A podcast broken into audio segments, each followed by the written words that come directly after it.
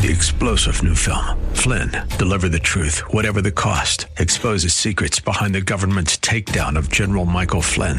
Flynn knew what the intel world had been up to. He ordered the first audit of the use of contractors. This set off alarm bells. He told the truth. He was the most dangerous person for Donald Trump to hire. They had to get rid of Flynn.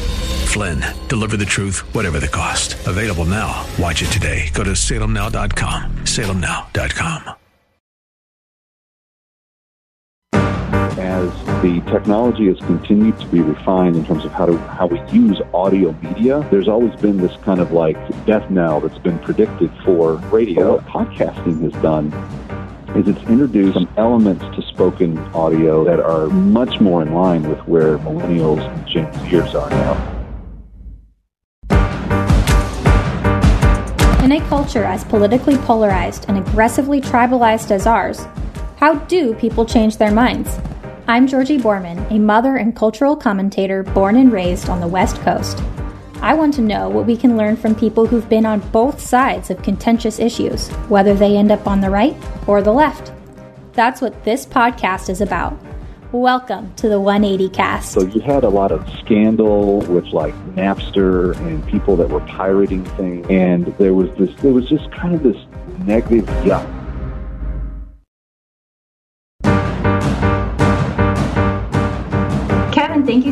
much for coming on the program with me today. I wanted to pick your brain on podcasting. As I understand it, you have had a change of mind uh, about podcasting and its its role in commentary. Um, you've been in talk radio for a long time. Um, how long have you been in talk radio? Too long. I'm an old man by the uh, community standards, but I'm fairly young in the actual industry. So I've been doing what I do now about 20 years. Um, but like I said, uh, it seems like uh, much much longer than that. Uh, when you work in daily talk radio, you go through a grind that makes you feel like you live like four or five lifetimes uh, every year uh, because the news is so intense and everything changes all the time. So it's I'd love it. I don't feel like I actually really work very hard, but I know that I do because uh, I'm not as young as I used to be. So. That's awesome. I've been in a similar situation where I worked at a startup and it just felt like one quarter was at least a year long. Uh, everything moves yeah. so fast. Um, so you know the ins and outs of, of talk radio and this genre. Um, it's a genre that I grew up listening to, so I'm a bit of a, a talk radio junkie, or at least I was definitely in high school. Um, there was some talk not too long ago about the death of talk radio, even though it's such a well established medium for conservative commentary, especially where where was podcasting at that point and and what was your perspective on podcasting you know in light of that doom prediction? Well i remember the advent of the internet so this is you know i i got to see it coming and there's been a lot of things that have predicted the demise of radio over time. Everything thought that the next thing was going to kill radio um, when the very first televisions came out, people were like, "Oh, radio's done for; it'll never survive." And then you had records and cassettes, and then you had CDs, and then you had digital downloads. And as the technology has continued to be refined in terms of how to how we use audio media, uh, there's always been this kind of like death knell that's been predicted for radio. And in terms of, I guess, the technical purity of radio, where we send a signal through a, a, mixer board and it goes to a transmitter and then people receive it from a radio signal that comes into a device that they're holding. There may be some truth to that, but I don't think that the genre of spoken commentary, spoken audio, um, and certainly not uh, commentary that is deliverable to masses that are seeking it is anywhere near dying. But I did think that when podcasting first got started, that it was going to pollute the process. I really thought that this was going to be something that was going to take away from the effectiveness of what these really great communicators that had built these massive radio platforms were really trying to accomplish. Um, and I was I was very much uh, nonplussed by podcasts for the first you know five, six, ten years that they existed. Um, and it's only been in, in recent years that I've really seen from both the business model and from the from the effect that they are now having on the the youngest generation, you, you mentioned you listened to talk radio in high school. You have to be one of the nerdiest people I've ever heard in my life because I didn't know another single human being besides myself that listened to talk radio when I was that age. So it's always been an older media, but what podcasting has done is it's introduced some um, some elements to spoken audio that that are much more in line with where millennials and Gen Zers are now because it's on their time, on their schedule, and it's content that you can truly kind of you know cull through and figure out what you want to listen to and you set the the kind of boundaries of what the content is in advance. And i think it's one of the most exciting things. I think it's revived talk media uh, as opposed to having the opposite effect which i thought was going to be uh, diluting it interesting okay so take me back to to that point when you were like you said nonplussed by podcasting. What what were the things that you were hearing? What were the cues that you were picking up on that that led you to have that perspective on podcasting and to be skeptical of it? Like what what was well, the, what were you hearing at that time? The idea at that time and podcasts kind of came about about the same amount of uh, it's about the same history that that digital music was was converting from CDs to down to downloads, and so you had a lot of scandal with like Napster and people that were pirating things. And there was this, there was just kind of this negative yuck to this idea that, that these digital devices were going to be as satisfactory in terms of delivering uh, a content uh, to a to a listener that that they were going to get from turning on their radio that came on at the predictable time and they knew when it was on and really how we thought about it. So we used to order our life around the media that we wanted to listen to. So going back to World War II, for example, um, when the president would speak and he'd have his fireside chats, the Roosevelt fireside chats, those were always something that the family would schedule its whole day around, and then they would plan on having that time off to sit in the living room and listen to that that broadcast at night. Uh, as we got into the modern era, even as early as my high school career, um, people would, uh, you know, uh, live their life according to the contests that were on the morning shows. So, if, for instance, in Dallas, where I grew up, KVIL 103.7 FM was going to give away their five thousand dollar, you know, weekly prize. You could almost always guarantee that it was going to be Thursday at 7:20, and people that were on their way to school. Uh, in their in their cars in high school and people that were on their way to work, uh, they would build this kind of anticipatory event that we we ordered everything around. What what podcasting began to do was it began to say you don't have to live your life around the media. You can schedule the media around your life, and that was a change. That was a significant change uh, for the for the average media consumer. And I think a lot of us in the early stages didn't really didn't see that coming and didn't understand how that was going to work. Partly because we didn't have the delivery devices that we have now. Now everybody has basically a podcast player in on their phone.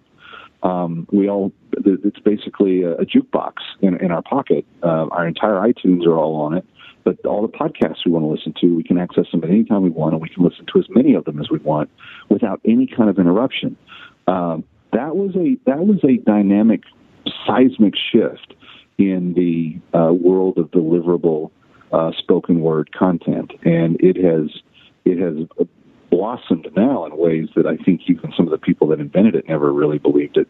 Uh, 2018 was the year in which the podcast became the the equivalent billing mechanism for marketing and ad dollars to television and radio and that had not happened um, in years past. So it's it's it's a new day. Wow. So so what I'm hearing is is from the the skeptical perspective, it looks like podcasts are contributing to the fragmentation of our pop culture whereas you know the same thing it's kind of the same thing with streaming services like netflix and hulu not everybody is watching the same thing except maybe game of thrones so I can see where where you are coming from and being a little bit concerned that everybody listening to their own thing and sort of being in their own bubble might might break us up a little bit. Like there would be less unity and um, like fewer standards regarding what we're all listening to. Yeah, I, but I don't even know if I thought yeah. about it that deeply. But what you were just saying really strikes a chord with me because going back to the Roosevelt fireside chats in World War II, um, that was a family event. A community was built around scheduling your life to conform to when the media was available. Um, again, all the people listening to the morning show in the 70s and 80s on their way to on their way to school or work, they're all they're all part of the community of something that's happening at that time, at that moment. And there's this identity. The fracturing that you just described absolutely took place because now nobody has to be anywhere at the same time because of the personalization of the delivery of the medium. So yeah, it was it was a it was um, it was an uppercut to the jaw of the traditional media powers. I don't think that any of them could really anticipate where it was going to go. And the really smart conglomerates have now all gotten into the podcasting game. Um, so they went from being skeptical to being true believers as well. But it took it took us a little bit of understanding of, of, of what was happening and how we were going to have to deliver our content better and even you know more consistently than we had before. Was there a a sort of moment where you were like, aha, maybe it's not as bad as I thought it was? Or was this sort of a slow evolution in changing your mind about podcasting where you just woke up one day and you were like, hmm, it's not so bad? You know, this could be cool. I think for me personally, it boiled down to how I began to adopt my usage of podcasts. So my my radio show has always produced podcasts, and for the large longest portion of time from when we started, podcasting the show, I ignored the statistics and what was happening. Um, but then I found a couple of podcasts that I started saying, oh, you know, I have value in in checking into that, you know, on a regular basis. And then some of my favorite um, uh, Bible teachers have podcasts, and so there were things that I would that I would gain from from a spiritual perspective by tapping into a pastor that lived in a town two towns over in a church I couldn't go to, but I really wanted to hear what he had to say about this passage of scripture or this theological concept. And that little feature in iTunes where you can subscribe to the, pod, the podcast that they list became a a delivery service to me. It was my private uh, you know, go out and get it, uh, kind of like a pizza delivery guy bringing you the meal at night. Uh, th- this was uh, bringing me the podcasts I wanted, lining them all up in my queue, and the ones that I would choose to listen to, I could. I could ignore them. I could let them sit there forever. But it was, again, it was the the, the kind of aha moment was is like, man, I can be anywhere at any time and get what I want to listen to, um, customized for just me. And as I began to become a podcast consumer, then from the from the flip side of the equation, I started looking into the statistics of what my own podcasts were doing and where they were going. And I discovered from almost the beginning, when you're locked into geographical radio, for example, and you're a single market talk show host, you're only heard in that area. Um, when you're a syndicated talk show host, you're heard in however many areas they have radio stations that can syndicate you. But from the first week that we podcasted, I was heard in 50 different countries by people that were downloading me in places that I didn't even dream of ever broadcasting to. Uh, places in Turkey and Israel and Ethiopia, and I remember these these countries popping into the to the uh, the the statistics that I would be looking at and going, how in the world did they even know that it was there? To this day, I'm not even sure. But I know that uh, but I know that as we've done it longer and as we've done it more consistently, the audience for it has grown. But also the geography, the footprint continues to grow uh, around the world. So there were there, there were kind of a series of things that began to open my eyes. Um, but I think it was I think to to answer your question most specifically, I think it was specifically the how I utilized it myself led to the discovery of what it was really meaning to other people. Yeah, that consumer perspective is so valuable. Yep. So, do you think podcasting allows, because it's more of a looser format, do you think that that can allow maybe more of an in depth conversation, a more contemplative look at the news than we're typically able to get in the short segments that we do in talk radio. Do you find these to be complementary to each other, or is podcasting really the next step in the evolution of talk radio? I think the, the answer is both and. Um, See, there are people that listen to podcasts that don't have a great deal of time, so they're still going to want their abbreviated news update, but they want it condensed in such a way that it gives them what they're looking for. And then there's going to be other people that would like to take an hour to an hour and a half to sit and really hear a, a topic mulled over or maybe debated from two different philosophical viewpoints. And I think that as the marketplace tells us what people want, you're going to find podcasters to fill the gap and go, okay, uh, I'll be able to deliver that to that person because I know that's what they're looking for. The one thing that I think podcasting has done to the talk radio industry specifically is that I think it's made talk radio get better at what it should have never gotten sloppy at. I'm not sure that it ever did, but it's caused them to get better because we're now not competing against just the three or four talk stations that are in our market or against the 200 talk show hosts that are syndicated across the country. We are now competing against 59,000 podcasts that are in iTunes and another 72,000 that are in SoundCloud and the, the other, you know, 100,000 that are put out by various other streaming services that are out there and, and the Westwood Ones and the, and the private media companies like the Daily Wire and CRTV and the Blaze and even Fox News in their digital arena now everybody has figured out that original content, and this has always been true, but content is king, and original content is the most valuable. I think for me, as someone who who kind of plays in all of the sandboxes simultaneously, because we produce audio that's radio, um, uh, audio podcast, video podcast. We're on television. Uh, we we do uh, extra long features, for example, of interviews that we can't get the whole thing on the air, but we'll tell our listeners on the air, hey, if you want to hear the extended conversation about this, go get the podcast from the feature section. Um, there's so many different ways to use good content. It's it's made everyone that does content think more precisely and strategically about the content that they're creating. Power of the marketplace. Yeah. And personal interest. You can have someone that does a podcast purely based on their passions. And they may only have 5, 10, 50 listeners over the course of that time. But do they really care if it's something that they're passionate about? Far less so than if they're going, oh, I have to big, build the biggest audience ever and make this commercially profitable. The, the podcast arena is the Blake slate for spoken word audio.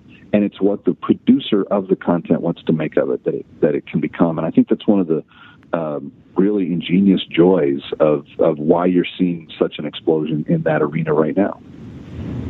It is. When a lot of the podcasts I listen to, the passion that comes through from the people who are creating this content is is something special.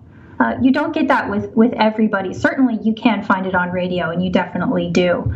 But it is just that is a joy that listeners can can take part in when even if you're listening to something that's not exactly up your alley to be able to hear somebody be so passionate and become such an expert in their field is right. is is pretty awesome. You know, I'm a curious person, so as long as whoever I'm talking to is really interested in what they're saying, then I'm interested in what they're saying. I just think that's awesome. Yeah, that was the genius of talk radio, and I think the best podcasters out there have captured that same quality. Absolutely. Well, I am excited. And I'm excited about where this podcast is going. And this is why I've gotten into podcasting because I am just so I am so stoked about this format and being able to interview people who have changed their minds on things. I really hope that it, it finds an audience and that um, my passion for the subject is, is coming through because none of this has seemed like work so far. Like, none of it at all has seemed like work. So, I am so glad to be doing this, and I am so grateful for your help, Kevin. Um, well, first of all, you're a joy to work with because you've got a lot to say. But let me play interviewer for a second. I think your listeners would be very curious because I am as to how you came to decide what the what the the core of your podcast was going to be because I've talked to a lot of podcasters. I've talked to a lot of broadcasters. I know everybody in the syndicated radio business. I've never uh, I'd never heard of the idea of just talking and interviewing people and getting kind of the narrative and the story behind why they changed their mind on some big crucial issue.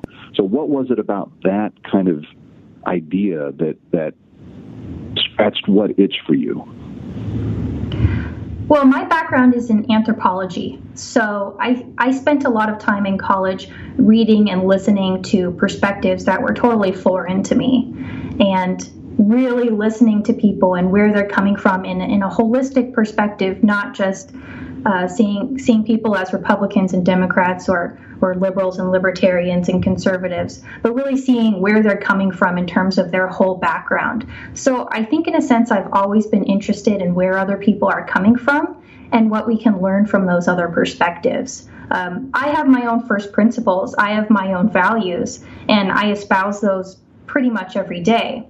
But if I'm not listening to other people who have different views, then I'm not going to be very good at what I do. Now, what I what I really liked about the idea for this podcast is, oh, we can talk to people who have actually been on both sides, not just the other side, but both sides. What sort of insight can we gather from people who have seen it from both sides of the glass? Um, there hasn't really been, like you said, an, an emphasis on that. And that perspective is not only just super interesting, like, how do people change their minds, especially in a culture and a political environment as totally polarized as ours? Uh, are you even allowed to change your mind? so those are the kind of people I want to hear from because to change your mind, especially especially if if you are a heavy participant in the political environment, is a pretty brave thing to do. You must have some pretty good reasons for changing your mind. And that's what I want to get into. So I think people on the right and left can listen to this podcast and take something away from it because they'd be like, hmm, we lost that person because of X, Y, and Z, or oh, I never thought about that argument for this thing over here. I should think about incorporating that into my discussions with other people who have differing views from me. So that's where I'm coming well, I from. love the concept the first day you mentioned it, and I thought this needs to be done. So when you uh, were telling me about it, I, I was I was glad to to uh, join the the force, and I'm going to look forward to every episode because I'm fascinated by the idea, and I think that you're going to have a lot of great conversations to come. Me too. I I really think so. Well, thank you so much for joining the program and taking the time to talk with me about this. I really appreciate it, and I look forward to future episodes of the 180 yep. cast.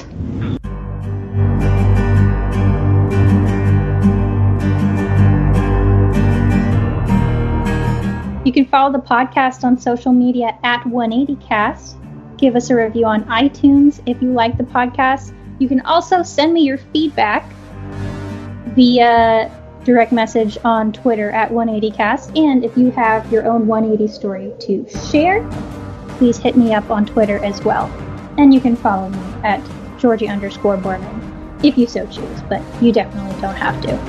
Until next time, seek the truth, share your values, and listen with your heart and your mind. God bless.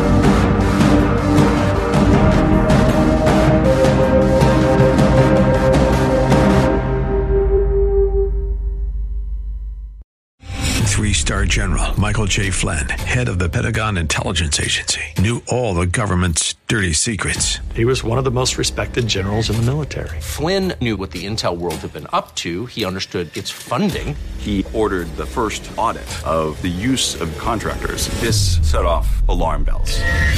The explosive new documentary, Flynn, Deliver the Truth, Whatever the Cost, uncovers the facts behind this scandal. Flynn told the truth. He was the most dangerous person for Donald Trump to hire. I find out the worst enemy that I'm going to face in my life is right here in America. They took my assessment and they wanted me to change it. And I was like, I'm not changing it. They had to get rid of Flynn with in depth interviews, archival footage, and never before seen personal records of the man behind the headlines. I just felt like I was drowning. Flynn, deliver the truth, whatever the cost. Available now. Watch it today. Go to salemnow.com. Salemnow.com.